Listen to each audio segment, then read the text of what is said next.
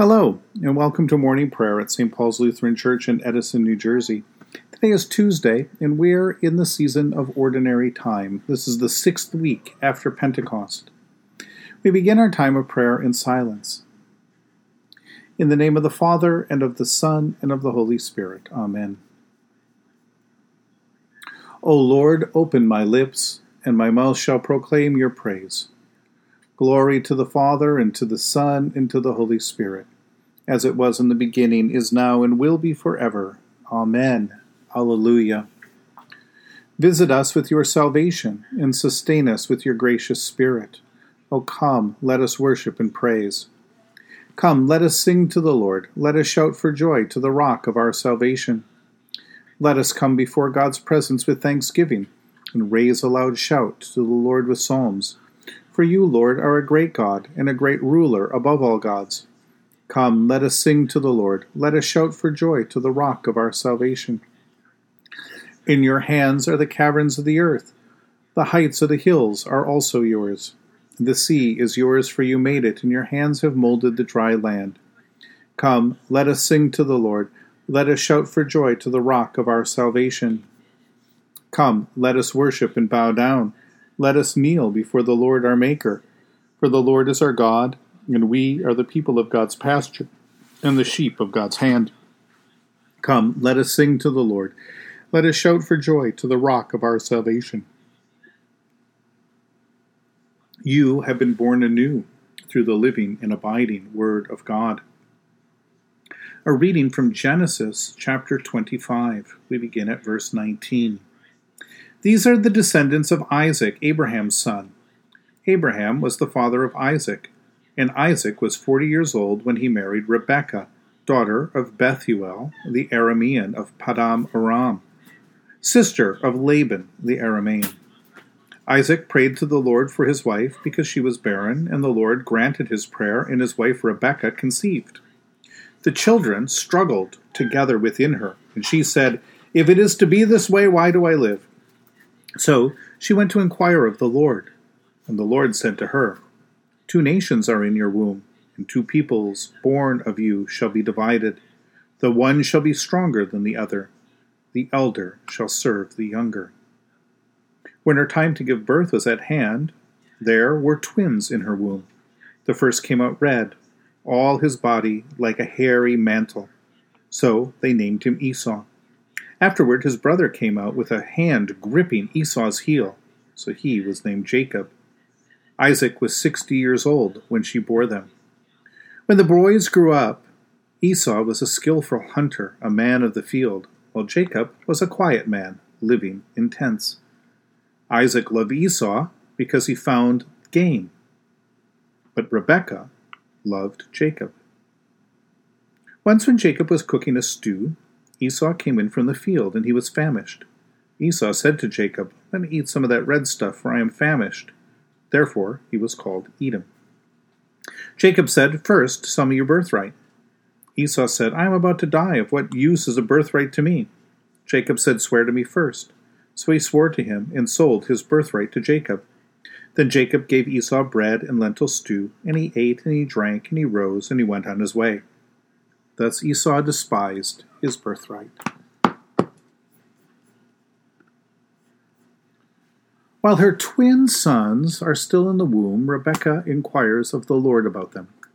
The oracle she receives tells her that God has chosen the younger to prevail over the older. In a culture where the eldest son is the heir, Rebekah's younger son will supplant that heir, and that's exactly what Jacob's name means. Isaac is the name that reminds us of Sarah's laughter. Jacob is the name that tells us that Jacob will trick his older brother out of his birthright. And this part of the story of Abraham's descendants tell us how Jacob, with the help of his mother Rebekah, will go about doing just that, gaining both birthright and blessing and a place as Abraham's heir. The story of the young Jacob is a story of God's grace and favor, however, Jacob is quiet and he stays in the camp. He's close to his mother. We can almost hear that as kind of a taunt against him.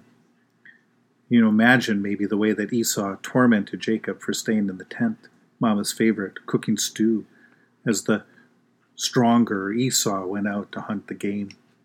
Esau's firstborn, favored by his father, the type of person we would look to as a strong, heroic type, the one that we would naturally be drawn to to carry on the promise of Abraham.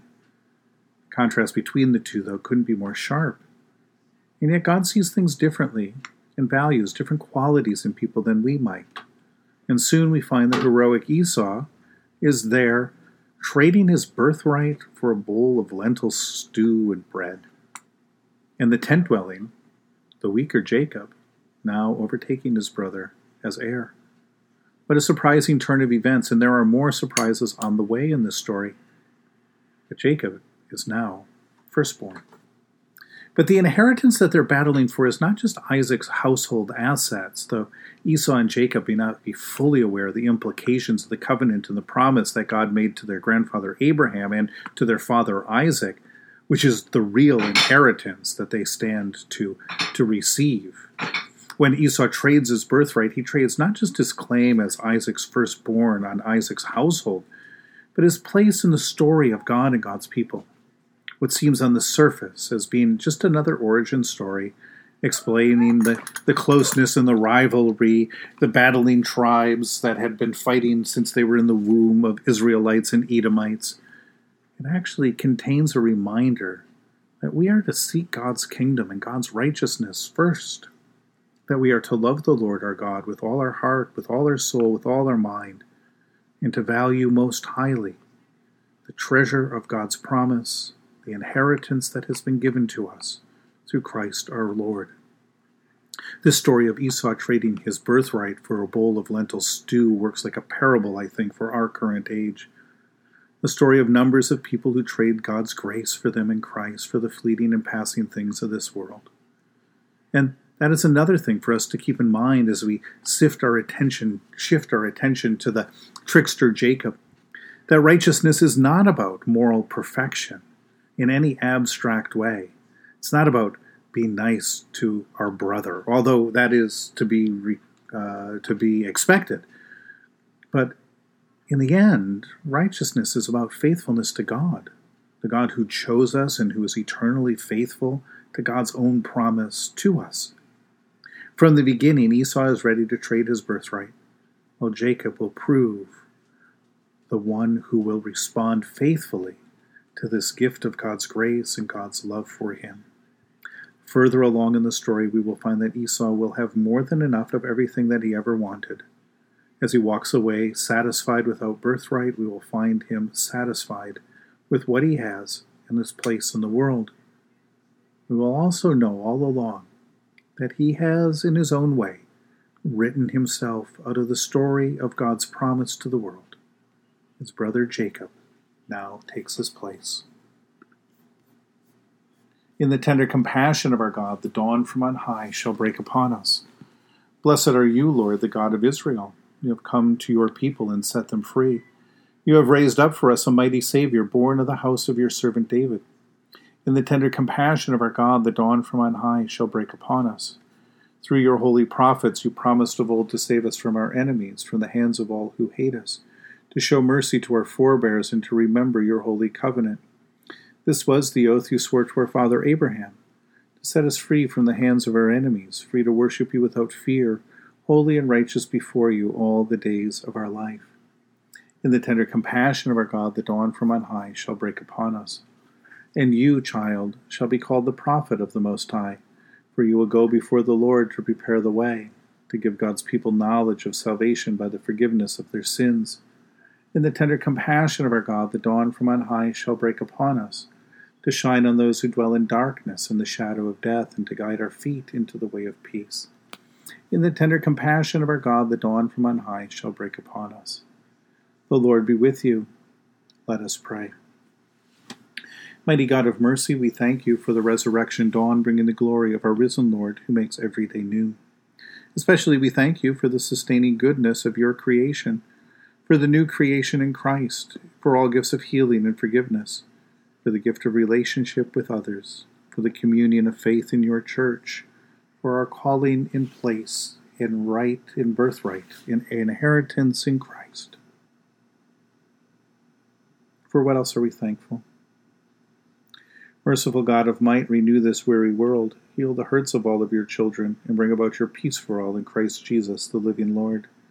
Especially we pray for those who govern the nations of the world, for the people in countries ravaged by strife or warfare, for all who work for peace and international harmony, and for all who strive to save the earth from carelessness and destruction, for the Church of Jesus Christ in every land.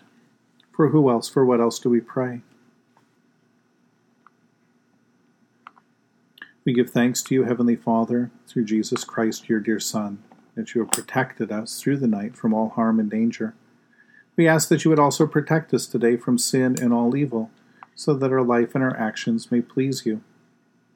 Into your hands we commend ourselves, our bodies, our souls, and all that is ours. Let your holy angels be with us, so that the wicked foe may have no power over us. Amen. Lord, remember us in your kingdom and teach us to pray. Our Father, who art in heaven, hallowed be thy name. Thy kingdom come, thy will be done, on earth as it is in heaven. Give us this day our daily bread, and forgive us our trespasses, as we forgive those who trespass against us. And lead us not into temptation, but deliver us from evil. For thine is the kingdom, and the power, and the glory, for ever and ever. Amen. Let us bless the Lord. Thanks be to God. May the Holy Spirit fill you with new life and abundant joy and the blessing of Almighty God, the Father, Son, and Holy Spirit be with you now and forever. Amen.